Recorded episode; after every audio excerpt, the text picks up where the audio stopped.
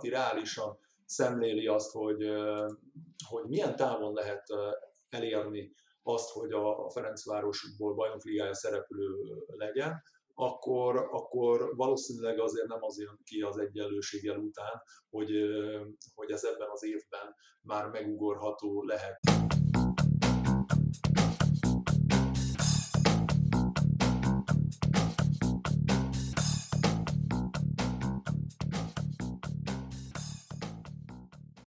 Sziasztok, ez itt az Ittszer a 24.hu focis podcast, én Kele János vagyok, és ezúttal is köszöntöm mellettem Kálnoki Kis Attillát, a 24.hu főmunkatársát. Szia Jani, szervusztok, tisztelt minden hallgatónak, üdvözlök mindenkit.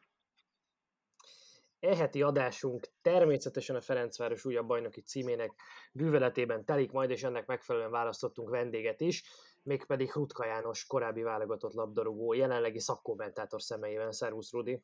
Szervusztok, üdvözlöm én is a kedves hallgatókat. Na, és annál adekváltabb egyébként Rudinak a meghívása, mivel ugye a Ferencváros az, hogy megvédte a bajnoki címét, ezzel 24 év után hajtotta végre újra ezt a bravúrt, és hát az a bizonyos 94-95-ös, 95-96 környéki Ferencváros az az, amelyikben ugye Rutka János is játszott. Gondoltad volna akkor, hogy ez majd 24 évben keresztül nem fog újra sikerülni a Ferencvárosnak? Nyilván reménykedik az ember, hogy ne, Ugye nekem volt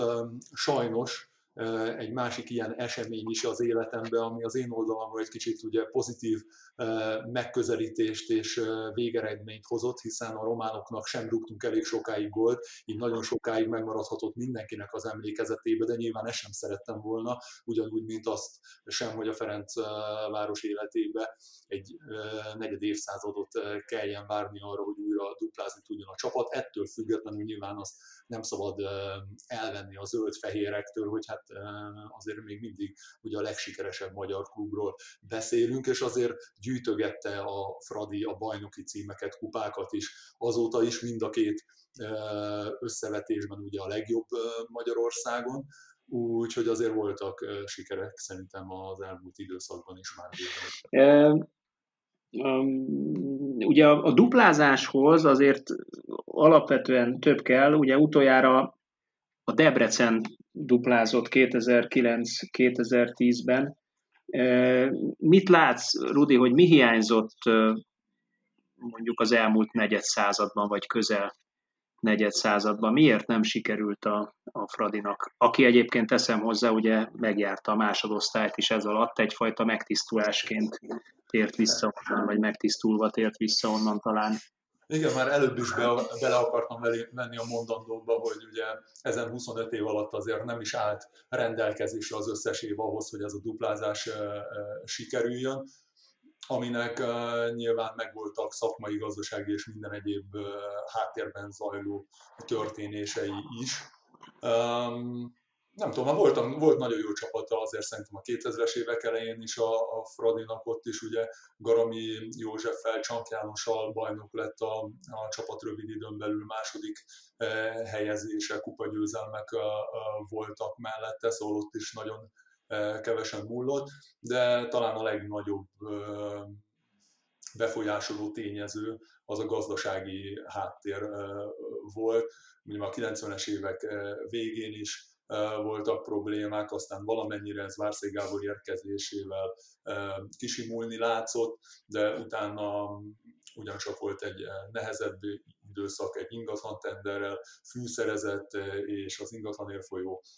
harccal telt időszak, aztán nyilván a jelenlegi vezetés érkezésével stabilizálódott újra a helyzet, és lehetett elkezdeni megint egy olyan munkát, melynek a végére most oda jutott a Ferencváros, hogy nyilván Magyarország a legmeghatározóbb, legerősebb csapatává vált, de ennek is megvan nyilván a, a háttere, elég ha csak azt nézzük, hogy milyen fegyverarzenállal, milyen lehetőségekkel rendelkezik a legsikeresebb klub. Azért, hogyha a 2010 utáni időszakot nézzük, és elfogadjuk, hogy főleg mondjuk a TAO korszak indulásával 2011-től egy új éra köszöntött be a magyar futballban, és abban új csapatok emelkedtek föl, vagy jutottak olyan financiális lehetőségekhez, amelyek a korábbi lehetőségeiket meghaladták. És most ránézek az utóbbi öt szezonra, ahol igazából már megkövesedett ez a, ez a szisztéma, tudjuk, hogy Ferencváros és a Videoton, vagy most most Fehérvár, az a két csapat, ahol igazán koncentrálnak a források, és hogyha azt nézem, hogy az utóbbi öt bajnokságból ezzel a felállással együtt is hármat most már a Ferencváros nyert, akkor mondhatjuk, hogy a, hogy a Fradi a maga javárta fordította ezt a párharcot a, a videóton, és ők az igazi nagy csapata ennek az érának Magyarországon? Én úgy gondolom, hogy a, ezt is azért több helyről, uh, több oldalról meg lehet közelíteni, és valahol ez a pályán és a pályán kívül is folytatott harc, ugyanúgy, mint hazai platformon, és ugyanúgy a nemzetközi kupákban is, hiszen a Fehérvár is ugye megfordult csoportkörbe, azóta most már a,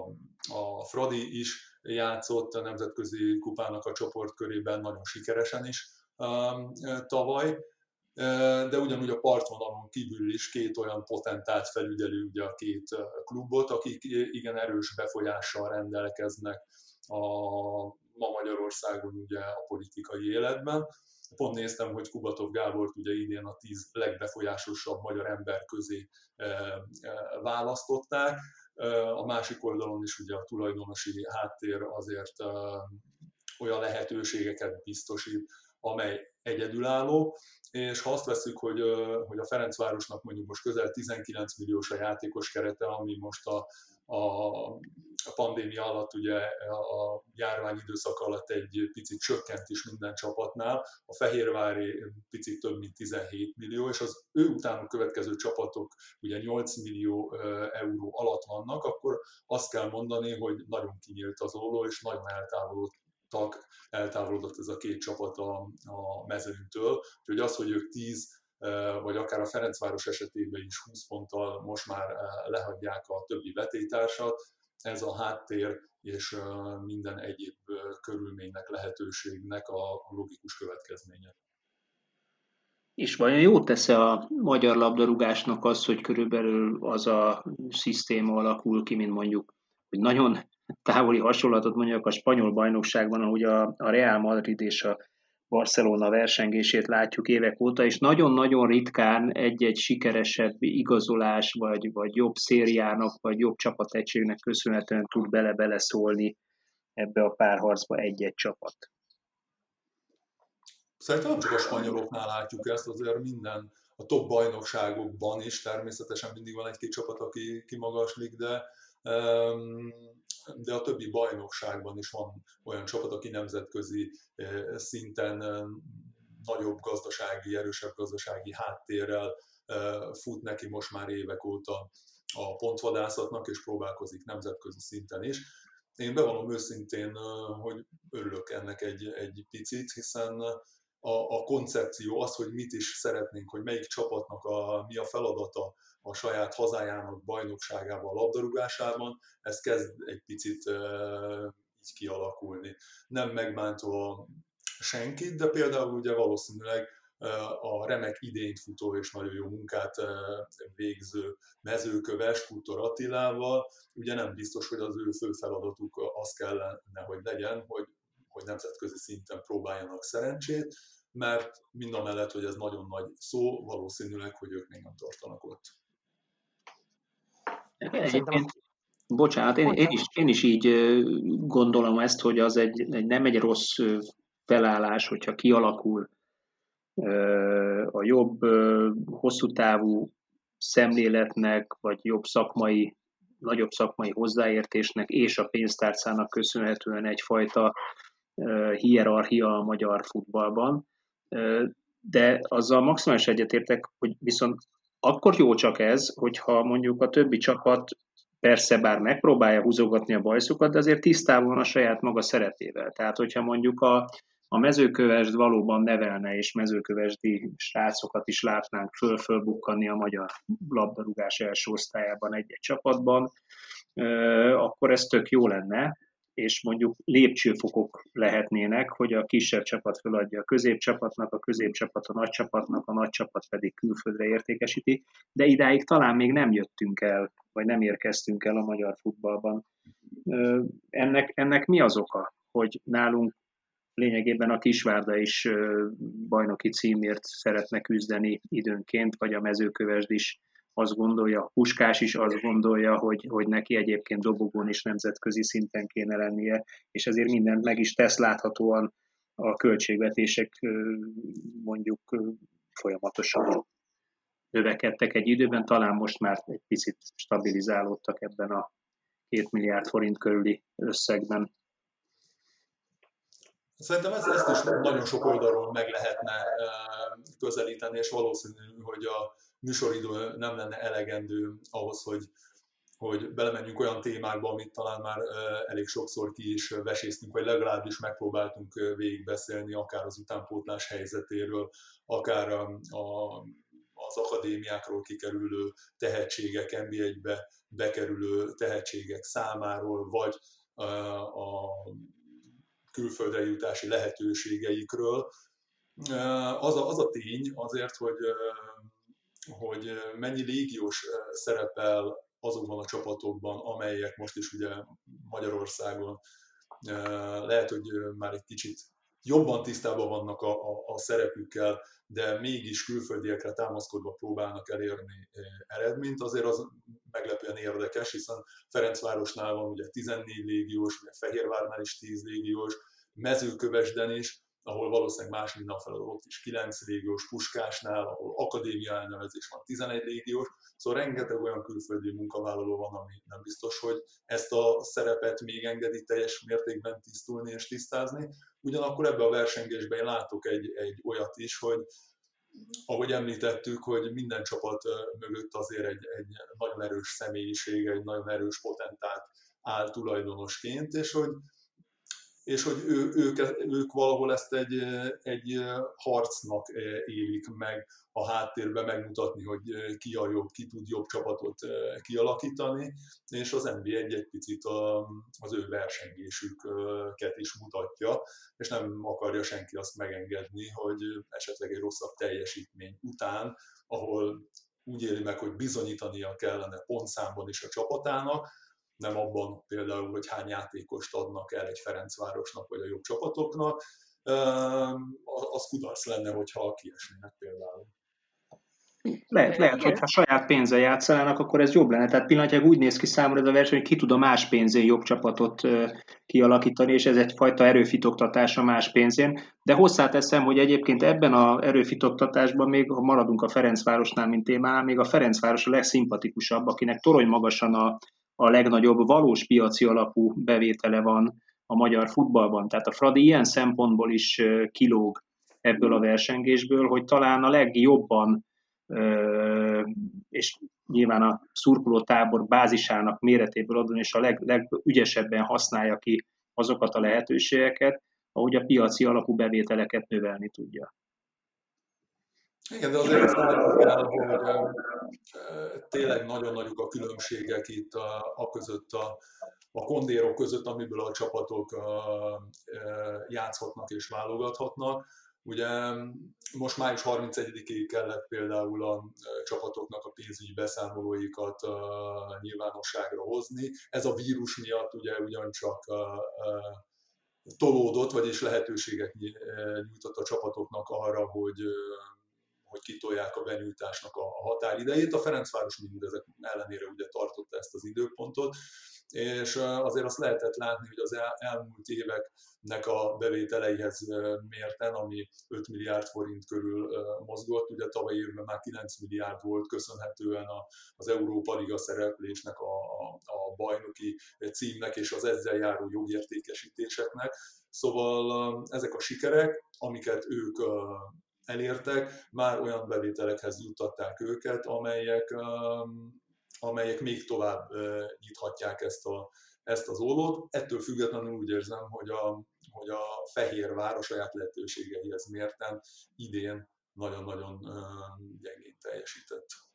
Na igen, én erre szerettem volna egy picit elvinni a beszélgetést, mert ugye ezek nyilván ezek fontos dolgok, meg aztán ismerős lehet az én véleményem ezekben a kérdésekben, hogy, hogy valóban ez itt mennyire piaci alapú, vagy, vagy mennyire a más pénzén zajlik ez a játék, de hát itt azért van két csapat, két olyan kiemelt, akár politikai, akár gazdasági hátszerű csapat, mint a Fehérvár és a Ferencváros, amelyekről azt tartottuk eddig, vagy tartottuk az utóbbi években, hogy nagyjából egy ligában játszik az anyagi lehetőségeket tekintve legalább egymással. És azt láttam, hogy az idei szezonban jelenleg ugye 11 pont a Ferencváros előnye, ami most már behozhatatlan, és tavaly is 13 pontos előnyel, vagy forral nyerték meg a bajnokságot, tehát úgy tűnik, mintha a pályán most már második éve nem lenne egy súlycsoportban ez a két csapat. Lényegében Szergei Rebrov kinevezése óta ez a két csapat nincsen egy súlycsoportban. Következésképpen valamit a Ferencvárosnál jobban csinálnak, mint Fehérváron, és arra lennék kíváncsi, hogy mi ez a valami. Itt én megemlítettem Szergei Rebrovot, de, de talán Hajnal Tamás sportigazgató felé is lehetne kereskedni, és érdekel, hogy, hogy te ezt hogyan látod, Rudi. Ezzel egyet tudok érteni, hiszen a Tamást, ha jól emlékszem, ugye 2018 nyarán két éve nevezték ki, miután abba hagyta a pályafutását a Ferencvárosban pozícióban, és azért nem, nem szeretném megnevezni, mert nem tudom pontosan megnevezni, hogy mi is az ő, pozíciója. Ugye amikor odaérkezett, akkor pont megnéztem most egy nyilatkozatát, akkor azt mondta, nem megnevezve ő sem a saját pozícióját, hogy az eredményes játékos politika kialakítására és különböző szakmai csoportok munkájának összehangolására, segítésére kérték fel, és ezen túl ugye az első csapat és az utánpótlás fejlesztésére, tehetségek kinevelésére, megtalálására, amely feladatkörből, amit ő akkor így körülírt, ami valahol szerintem egy ilyen sportigazgatói, csapatmenedzseri feladatnak felel meg, a, a játékos politika kialakítása, és ez a szakmai összehangoltság én úgy gondolom, hogy abszolút meglátszik, és olyan külföldi játékosok kezdtek el a Ferencvároshoz kerülni, meg akkor is, ha náluk van ugye az egyik legnagyobb számban a határon túlról érkezettek, akik valóban minőséget képviselnek. És jelen pillanatban is van hat olyan játékos, akinek az értéke egy millió euró fölött van, ezzel nyilván ők vezetik ezt a rangsort vagy összehasonlítást. Addig eddig ez nem volt jellemző, hiszen rengeteg olyan mellélövés, rengeteg olyan játékos érkezett nem csak a Ferencvároshoz, hanem az egész magyar futballba, akik azért nagyon sokszor csalódást okoztak. De, de ez, amit mondok, hogy azért azt sem szabad elfelejteni, és legyünk azért egy kicsit realisták, és és Tomás Dollal szemben is viselkedjünk fel a módon. Azért megnéztem azt is, hogy ugye mennyit költöttek, vagy milyen lehetőségeik voltak ezeknek a szakemberek 2018-ig, ugye Tamás és, és Redrov érkeztéig, vagy előtte. Ugye előtte nem volt olyan időszak, amikor 1 millió euró fölött költhettek volna átigazolási szezonokban, és, és Tomás Doll első szezonjában például csak 180 ezer eurót költhetett játékosokra, és utána folyamatosan emelkedett ez az összeg. De ugye Rebrov összesen ez a két év alatt ugye, ha jól számoltam, már majdnem 6 millió eurót költött, Tomásztól az egész itt léte alatt 3,4 milliót, viszont ami talán még egy kicsit jelen pillanatban hiányzik ebből a, a rendszerből, hogy eddig hozták, hozták a jó játékosokat, viszont az eladásoknál hiába ez a jobb teljesítmény bajnoki cím, ez nem feltétlenül mutatkozott meg. Tomás Doll ideje alatt 12 millió euróért értékesítettek játékost, és váltott klubot játékos. Jelen pillanatban ez csak 2,6 millió, szóval a, a bilansz egyelőre Rebrovnál mínusz,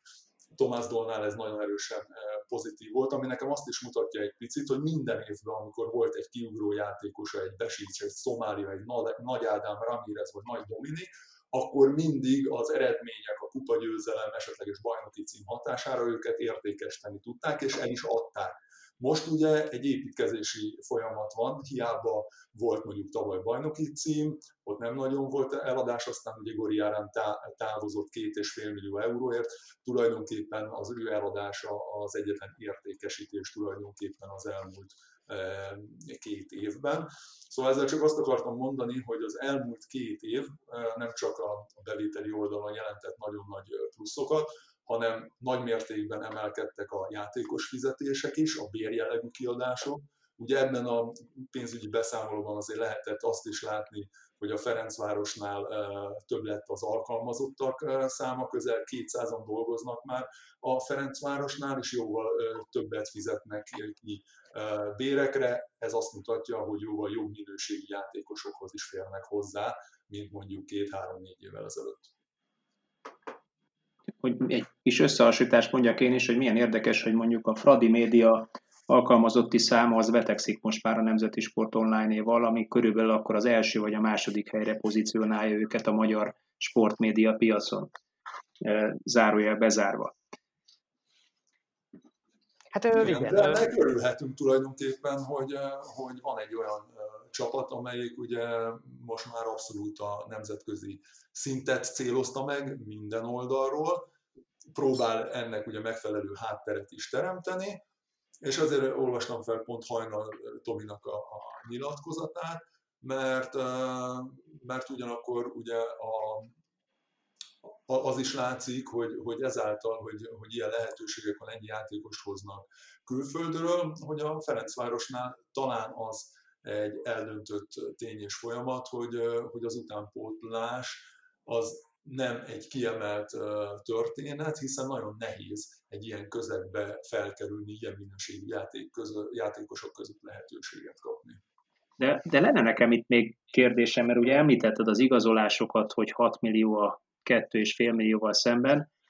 amit, amit meg én állapítottam meg itt egy kis elemzésben, ugye hogy az is változott a Ferencvárosnál, hogy a, a, a Rebrov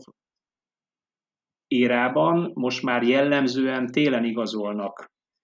ö, játékosokat, míg a dollérában nyáron igazoltak, és körülbelül kettő hét alatt próbálták beilleszteni a csapatba, hogy aztán az Európa Ligában vagy a Bajnok Ligájában produkáljanak a fiúk, aminek hát ugye láttuk a, a végeredményét. Ezzel szemben ugye Palit, Karatyint, Izrael, Tokmákot, Szignevicset 2019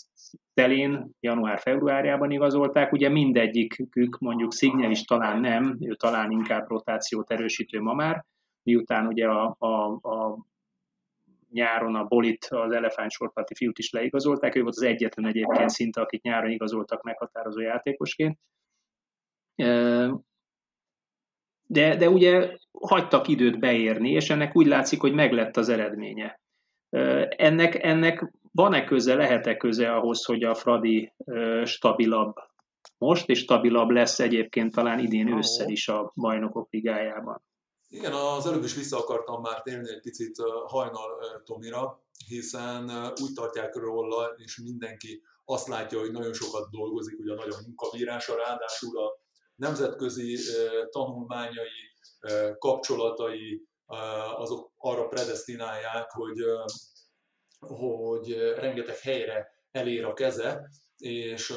nagyon jól kézben tudja tartani ezeket az átigazolásokat. Nyilván ez a koncepció,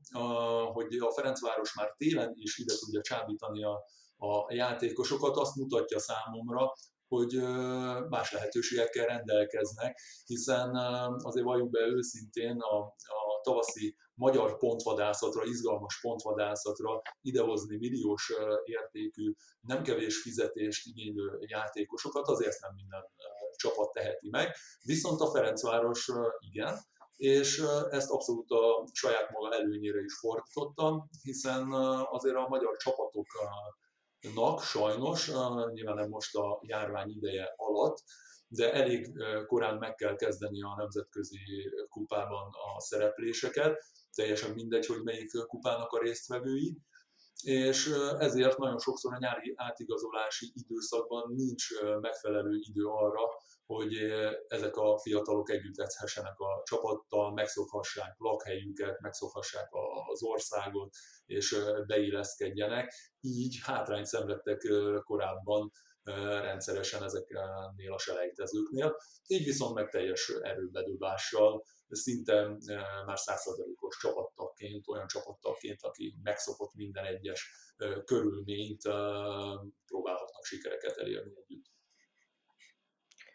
Az vetődött itt föl bennem, miközben hallgattalak benneteket, hogy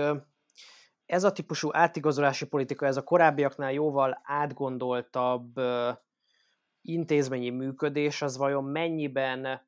köthető nagyon szorosan a személyekhez, és itt nyilván elsősorban Szergei Rebrov vezetőedződre gondolok, és másosorban gondoltunk akár Hajnal Tamásra is, főleg annak fényében, hogy itt azért fölmerültek hangsúlyozottan plegykák és különböző külföldi lapértesülések arról, hogy Rebrovot elcsábítanák más azért a Ferencvárosnál jóval komolyabb erőt képviselő klubok és csapatok. A Fenerbahce volt az egyik, amelyet nevén is neveztek a külföldi források, de akárhogy is legyen, az majd, hogy nem, abban én majd, hogy nem biztos vagyok, hogy Rebrov iránt van nemzetközi érdeklődés, hiszen olyan minőségű munkát tett itt le Magyarországon az asztalra, és azért neki van egy olyan neve is, amely akár a Fenerbahce szintjén értelmezhető lehet fenntartható-e vajon ez a típusú jóval átgondoltabb, jóval hatékonyabb működés az átigazolási piacon, ha nem Rebrov az edző a Ferencvárosnál, mert én azt gondolom, hogy ez most egy picit szűk keresztmetszetnek tűnik így, legalábbis kívülről nézve. Szerintem igen. Egyrésztről kiépítése, úgy néz ki, hogy kiépítése került ez a koncepció, mely Hajnal Tamás kezébe van. Nyilván a legnagyobb kérdés az lenne ebben a, a helyzetben, hogy milyen szemét, milyen személyiséget sikerülne találni, megnyerni a Ferencváros kispadjának vezetésére. Az azért tudva levő volt, és ebből nem csinált senki titkot Rebrov kinevezése kor, hogy hát ha nem is a legszebb kifejezés az, hogy ugró deszkának, de egy nagyon jó bizonyítási lehetőségnek látja ő maga is ezt a magyar feladatvállalást, szerepvállalást, és nyilván mindent meg fog tenni a, a sikerek érdekében, amiről elmondhatjuk, hogy ezt maximálisan teljesítette is, de, de ezt tudta ő is, tudta Varga Sándor is, ugye a menedzsere, hogy ha itt uh, sikerek lesznek, akkor nagy valószínűséggel előbb-utóbb lesznek jelentkezők is arra, hogy Rebrov esetleg jobb csapathoz tudjon menni. Én úgy gondolom, hogy, hogy Magyarországon és nemzetközi szinten is teljesített, ebben mindenféleképpen előrelépett szakmailag a Ferencváros. Ő volt az az edző, aki, aki legalábbis ahogy én láttam, aki nagyon-nagyon jó fel tudta mérni azt, hogy milyen ellenfelek ellen játszanak, pont azok az ellenfelek ellen, hogyan, miket kell játszani, nagyon jó váltogatta ugye ezt a 4-2-3-1-es, 4-3-3-as felállásokat, nagyon jól látta meg azt, hogy mikor kell valakit letámadni, mikor tudja ráerőltetni az akaratát, mikor kell visszaállni és kontrára játszani. Szóval egy nagyon profi szemléletű szakvezetőt ismertem én meg benne, hát gondolom a játékosok meg aztán ennél jóval több jót is el tudnak róla mondani. Amikor mi készítettünk egy interjút Kubatov Gáborral, egy talán három éve, egy éven belül, akkor ugye azt mondta, hogy azért a magyar futball nincs könnyű helyzetben. Ahhoz például, hogy Izraelt le tudják igazolni Kazaksztánból, ugye ott volt, ha jól emlékszem, vagy, vagy az igen, Kazaksztánból, igen. igen. Akkor hát ugye konkrétan körbe kellett udvarolni, és ugye a repülőgépről, amikor leszállt először Budapestre, akkor körbevitték a Budapest by Night-on, megmutatták neki a gyönyörűen kivilágított Budapestet, és a gyönyörűen kivilágított Grupa Marénát, majd ezután kezdtek el vele beszélgetni. Tehát a taxis konkrétan ugye úgy csinált, mint hogy az a legrövidebb út, és a ember tátotta a száját. Tehát azért azt jegyezzük meg, hogy a magyar futball az elérkezett arra a szintre, hogy ma már nem feltétlenül kell szégyenkeznie sem a, a, a gazdasági stabilitását, sem pedig a, a logisztikáját tekintetében. Ugye kiváló stadionokban játszhatnak a Ferencváros előtt, kiváló közönség előtt is, ugye nagy számú, itt a kiváló, minden csapatnak kiváló közönsége, csak ugye ott nagy számú közönség előtt is játszhat, ami, ami egy labdarúgó szempontjából fontos, és még nyilván az is fontos, hogy célokért, címekért játszhat. Mennyit nyom alatban az edző személye egy játékos döntésénél, vagy mennyire másodlagos, harmadlagos, negyedleges ez az mint felsoroltak között, mikor ugye azt látjuk, hogy például volt egy hasonló ugródeszkát ugródeszkás edzőára Magyarországon, Paulo Souza, aki a videótomból azt nagyon szép karriert futott be, hogy aztán a Fiorentinánál most például pillanatnyilag pedig a Bordónál edző. Tehát eljutott az európai topbajnokságokba, és az európai topbajnokságok közép, közép első, első közép csapatainál tudott már állást vállalni. Azt azért ne felejtsük el, hogy olyan emberekről beszélünk, akik a azért a pályafutásuk alatt a koruk élmezőnyéhez legjobb játékosaihoz tartoztak. Magyarul őket azért a futball társadalom mindenhol ismeri. Megadták nekik a lehetőséget arra, hogy a kellő lépcsőket bejárva feljebb és feljebb lépkedjenek, és ők ezzel, ezzel éltek is, ezért kapnak, kaphattak lehetőséget ugye jobb csapatoknál. A legfontosabb szerintem egy edzőnél, hogy mennyire tudnak rá felnézni a játékosok, mennyire fogadják el azt, amit egy edző mond, mennyivel uh, hogyan tudja az öltözőt ugye magával húzni, ragadni, és, és motiválni arra, hogy a pályán ugye meghalljanak érte, és mindent megtegyenek a, a siker érdekében. Az, hogy valaki ilyen játékos múltal rendelkezik, és belép egy öltözőbe, ahol mindenki tátott szájjal figyeli, nyilván ez egy, ez egy eszméletlen, erős, karakteres és jó belépésre jogosít fel bárkit, de, de ott utána, hogyha ezen nem lép túl, nem mutat olyan dolgokat, nem hoz olyan döntéseket, nem beszél úgy, nem artikulál az öltözőben, úgy nincsenek olyan jó meglátásai, nem olyan jók az edzései, és lehetne sorolni tovább, akkor nyilván ezt a Nimbus ezt nagyon hamar e, le tudja morzsolni, és nagyon, tud, nagyon gyorsan el tudja veszíteni. Szóval nem elegendő az, hogyha valaki egy kiemelt e, pályafutással e, rendelkezik, hanem igen erős egyéniséggel és tudással is kell, hogy ez párosuljon. És úgy néz ki, hogy mind Szózanál is, mind Rebrovnál is ez rendelkezésre áll. És uh, ugye hát a Fradinál is először azért nagyon sok, uh, mondhatjuk úgy, hogy negatív vízhang volt azzal kapcsolatosan, hogy, hogy Rebrov mennyire új szemléletet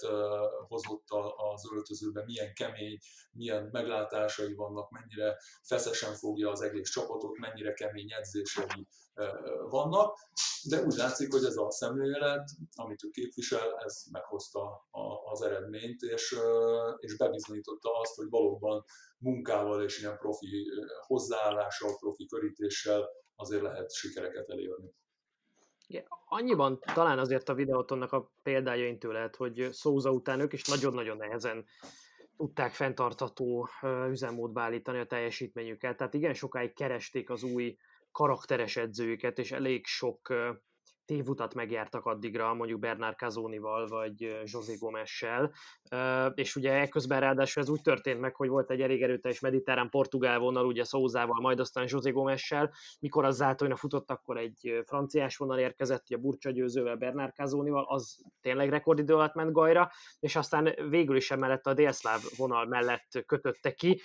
az is picit felülről vezérelten, ugye a vezetőedző Márko Nikolic személy által vezérelve. Szóval tényleg, mintha nagyon szűk lenne az a, az a mesdje, amiben a magyar klubok tudnának vadászni, és nekem ez úgy tűnik kívülről, hogy, hogy elsősorban attól függ mindig, hogy milyen nemzetiségű, milyen futballkultúrából származó karakteres vezetőedzőt tudnak megszerezni. Legyen az bár egy új lehetőségre vágyó egykori klasszis játékos, jó nevű klasszis játékos, mint Souza, vagy éppen Rebrov, vagy legyen egy fiatal feltörekvő edző tehetség, mint amilyen Márko Nikolic volt.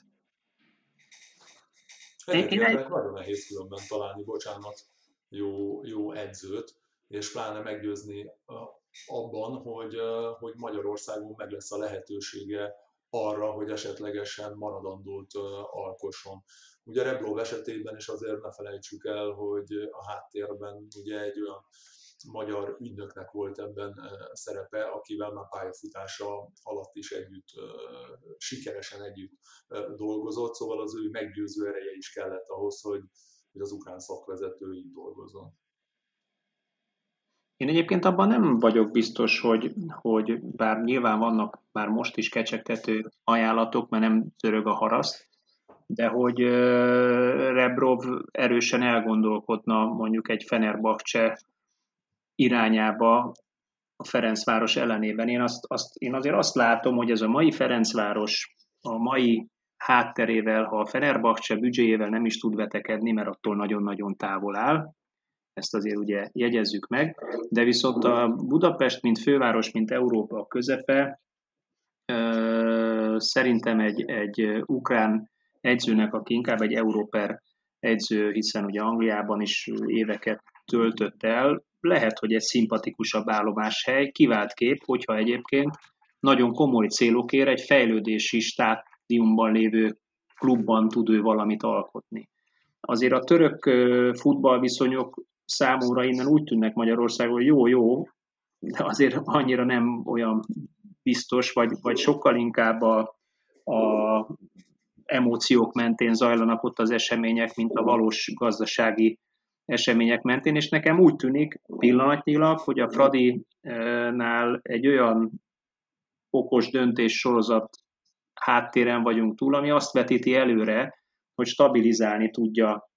sőt, esetleg még, még erősíteni is tudja a szerepét az európai középcsapatok között. És azt jegyezzük meg, hogy a Fenerbahce sem több ennél, csak ő az európai középcsapatok elejéhez tartozik körülbelül, míg a Fradi pillanatnyilag a végén van. De, de jó esélyt látok arra, hogyha ez a folyamat nem törik meg, és tudják tartani ezt a fejlődési ütemet, hogy egy valós európai középcsapat váljon a Ferencvárosból. De hogy látod ezt, Mili? Hát azért azt ne felejtsük el, hogy,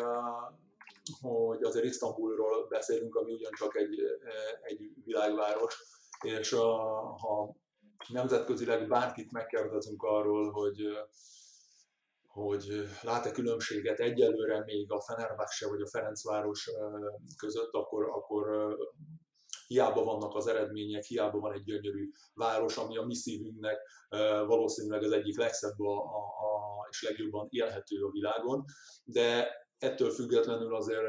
azért a 98% valószínűleg azt fogja mondani, hogy hát a Fenerbahce az nemzetközileg az még egy ismertebb jobb csapat. Hát ezt, ezt, ezt nem vonom kétségbe, ahol már ugye a bajnokságon is megállás nélkül megvan az a 3-4-5 csapat, akit, akik ellen ugye nemzetközi mérkőzéseket játszol, az azért a lépcsőfokokat tekintve valószínűleg, egyre, egyre magasabb történet, és, és hát azt sem szabad elfelejteni, hogy azért van egy 65 milliós euró, eurós játékos keretünk, ugye más minőségi játékosokkal is dolgozhatsz. Abban nyilván van rizikó, és azt mindenkinek mérlegelni kell, hogy itt Magyarországon egy olyan eredménysor van most már sorakozik Rebrov mögött,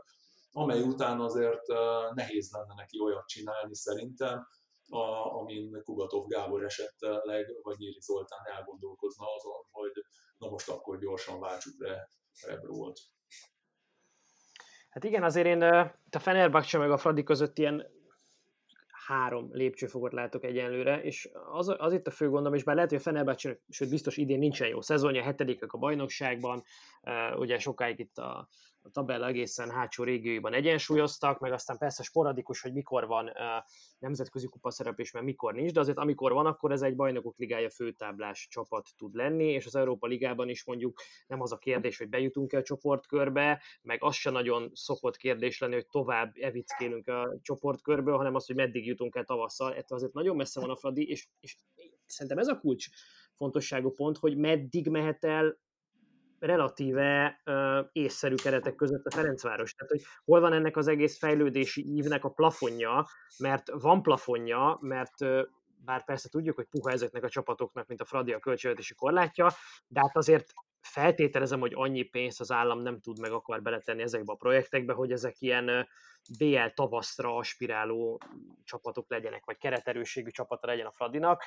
És, és tényleg az a kérdés, hogy lehet-e sokkal többet elérni annál, mint amit Rebrov elért. Tehát két bajnoki cím egymás után, e, csoportkör az Európa Ligában, persze onnan, mint idén láttuk, akár tovább is lehetne jutni, de hát ha tovább jutna esetleg a Ferencváros, ott már 80-85%-os esélye olyan csapat jönne, akivel abszolút nincsen egy súlycsoportban, és nem, nem hogy bravúr lenne a továbbjutás, hanem csoda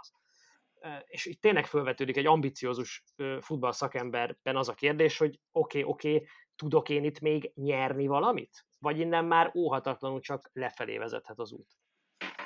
Meg ilyenkor az emberben szerintem dolgozik egy kicsit tovább a bizonyítási vágy, és ne felejtsük el, hogy azért sportemberekről beszélünk, akik mindig győzni akarnak, mindig jobbá akarnak válni, mindig nagyobb és nagyobb eredményeket akarnak elérni, újabb kihívásokat teljesíteni, és nyilvánvalóan ugyanúgy, mint egy játékosnál is, aki egy adott csapattal, országgal nyer bajnoki címeket, legjobb játékos lesz, stb. stb. Annak is ott van a fejében, hogy igen ám, de milyen jó lenne a Barcelonába, Real Madridba, vagy akár a Dortmundba, a Bayernbe játszani, és meglépni a következő lépcsőt. Ez ugyanúgy nyilván a szakvezetők terén is így van, és hát Rebrov előtt azért még vannak évek, remélhetőleg sikeres évek is, és egy ilyen helyzet az, amikor, amikor talán meg lehet lépni ezt. Az, hogy a Fradinak mennyi esélye van, nyilván e, ezen lehet mindig vitatkozni, abszolút felfele ívelő, ezt látjuk jól, és erről beszélgettünk a, az elmúlt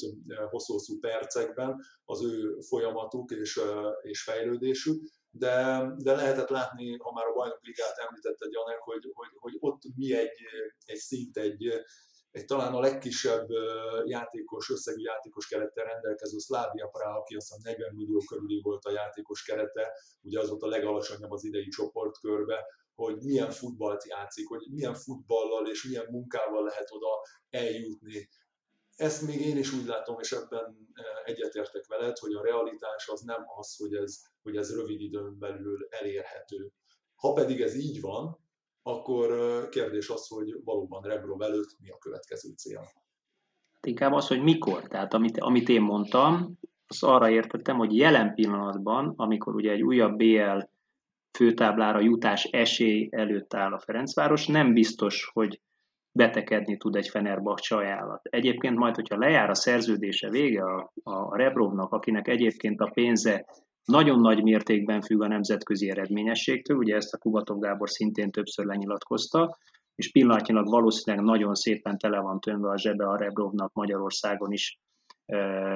az Európa Liga csoportkörrel, nem biztos, hogy ez az a pillanat, amikor ő elgondolkodik ezen. Lehet, hogy azt mondja, hogy oké, okay, lépjünk még egyet, hát ha megint tudunk fejlődni, hát a BL főtáblára tudunk jutni, vagy hátra megérjük a tavaszt, és akkor ott jól tudunk szerepelni, vagy jobban tudunk szerepelni, mert akkor ugye akkor már megint egy magasabb lépcsőfokról tud tárgyalni, akár Fenerbahce, vagy még magasabb szintű csapatokról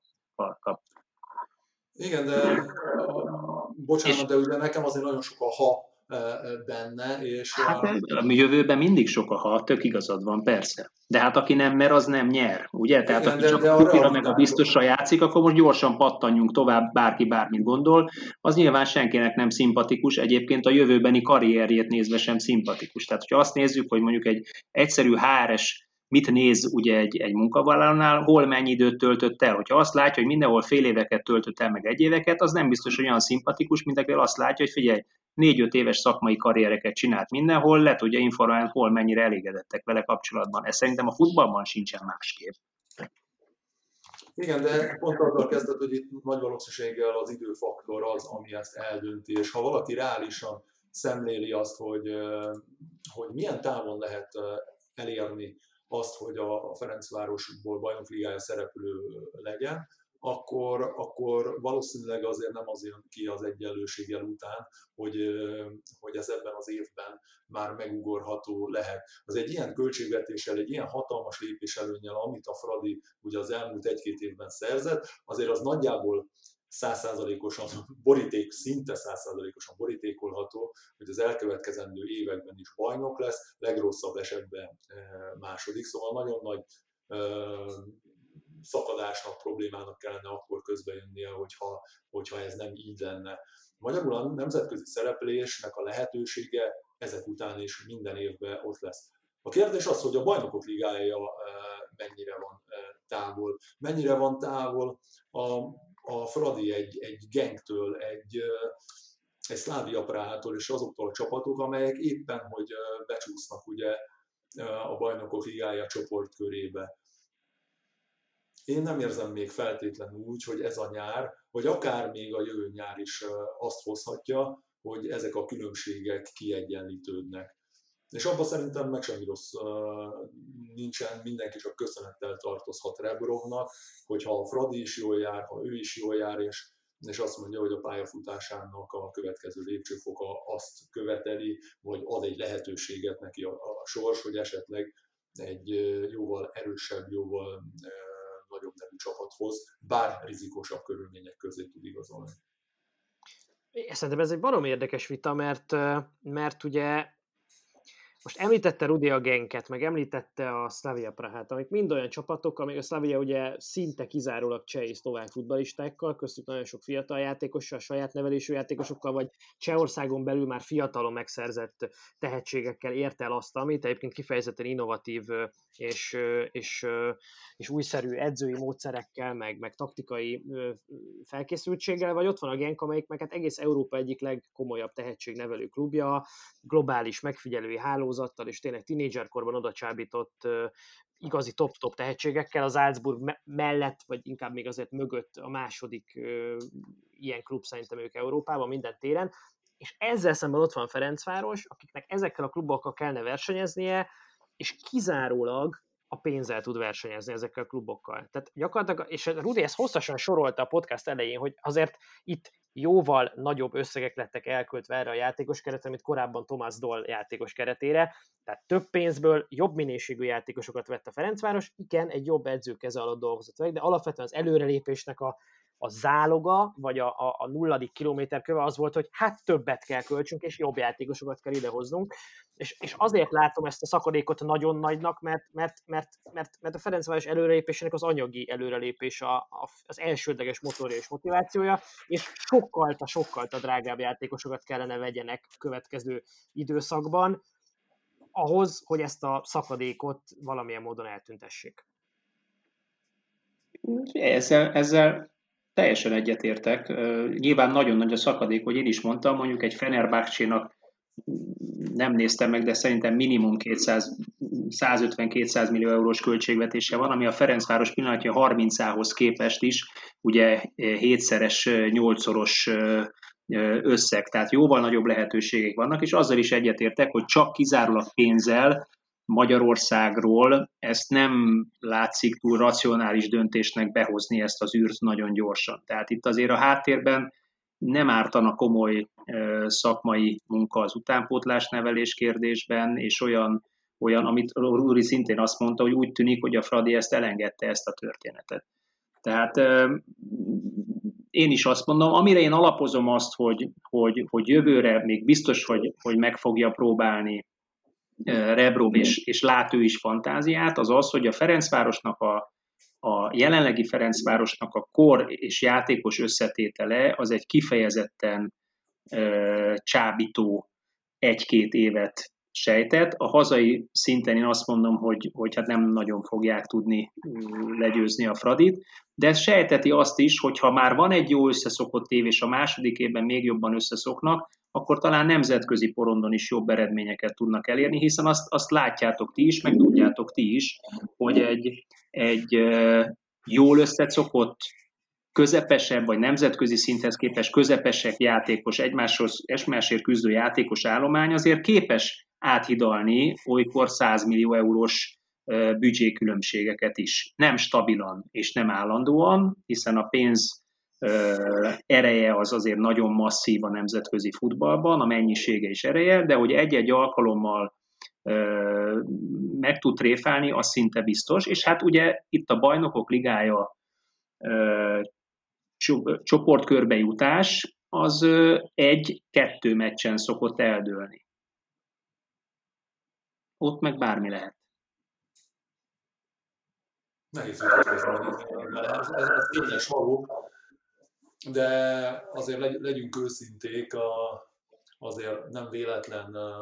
az sem nem összehasonlítva semmilyen építkezési folyamatot és semmit, hogy mennyi idő után jut ki egy magyar válogatott nemzetközi tornára, milyen időközönként van esélye egy magyar csapatnak bejutni bármilyen nemzetközi kupának a, a csoportkörébe. Szóval persze lehetnek olyan évek, amikor egy Leicester City angol bajnokságot nyer, vagy hogy saját példámat mondjak, hogy egy Kaiserslautern a második ligából be tud futni a Bundesligába. Ilyenek mindig vannak és lesznek, de nem ez a, a jellemző és ehhez kell egy nagyon jó sorsolás, nagyon jó, minden körülménynek a nagyon optimális alakulása, de erre bazírozni egy, egy edzőnek, hogy na, majd akkor jövőre is szerencsém lesz, az egy ilyen döntésnél, mert ugye onnan indult az egész beszélgetés, hogy, hogy elmehet-e Szerhi Rebrov esetleg bármilyen ajánlat esetén, az nem biztos, hogy, hogy egy piaci és logikus gondolkodás lenne. No, Rudi, nekem egy kérdésem maradt. Lesz-e triplázás, és a Debrecen után a Ferencváros lesz-e a következő magyar csapat, amelyik egymás után három bajnoki címet nyer? Hát a Debrecennek is nyilván azért sikerülhetett, mert ugye a Fradit akkor uh, száműzték, nem biztos, hogy a uh, legfelebb módon az első osztályból, de hát pont előtte itt van a komputer, úgyhogy látom a, a Fradi három csillagját, ami a 3x10 bajnoki ér, aranyéremért jár, de ez ugyanúgy jelenthetni az egymás után megszerzett három aranyérmet is. De félretéve a, a viccet azért nehéz lesz az elkövetkezendőben, ezt Attila is említette, megszorítani a Ferencvárost magyar szinten, pláne akkor, hogyha egybe tudják tartani a csapatot. Viszont Viszont a, ugye azért, hogy, és, és nehéz megközelíteni megint ezt a dolgot arról az oldalról, hogy amikor ilyen sikerek vannak, és, és ennyire jól megy minden, akkor, hogy elengedjél valakit, jön jó ajánlat bárkiért, mert ahogy említettük azért az elmúlt időszakban, vagy most már említhetnék évtizedeket is, azért az eladások terén nem csak a Ferencváros, de a magyar futball sem remekel, hogy csak egy kicsit magam felé is hajtsam a vizet, és egy kicsi nagyképű megjegyzéssel is zárjam itt, a, itt az egészet, hogy, hogy megnéztem ugye a Ferencváros eladásait, top eladásait az elmúlt évekből, és, és nem tudtam, hogy ezt fogja feldobni, de a legnagyobb meglepetésemre, ugye Rutka János és Nyilasi Tibor is még a kezdő 11-ben van, ami azért azt mutatja, hogy azért az elmúlt 30 évben nem feltétlenül jeleskedtünk a játékosok külföldre való juttatásában és eladásában. Úgyhogy, de válaszolva exaktan is a, a kérdése, nem hiszem, hogy, hogy bárki beleszólhat a Fehérváron kívül itt a bajnoki cím sorsába. Na hát köszönöm szépen, meglátjuk, hogy így lesz és majd beszélgettünk erről akkor is. Most köszönöm, hogy itt voltál, Rudi, és köszönöm az értékes gondolataidat. A hallgatóknak pedig köszönöm a, a figyelmet, és arra kérem őket, hogy tartsanak velünk majd a jövő héten is, amikor egy új témával érkezik az ígyszer. Sziasztok! Sziasztok! Sziasztok.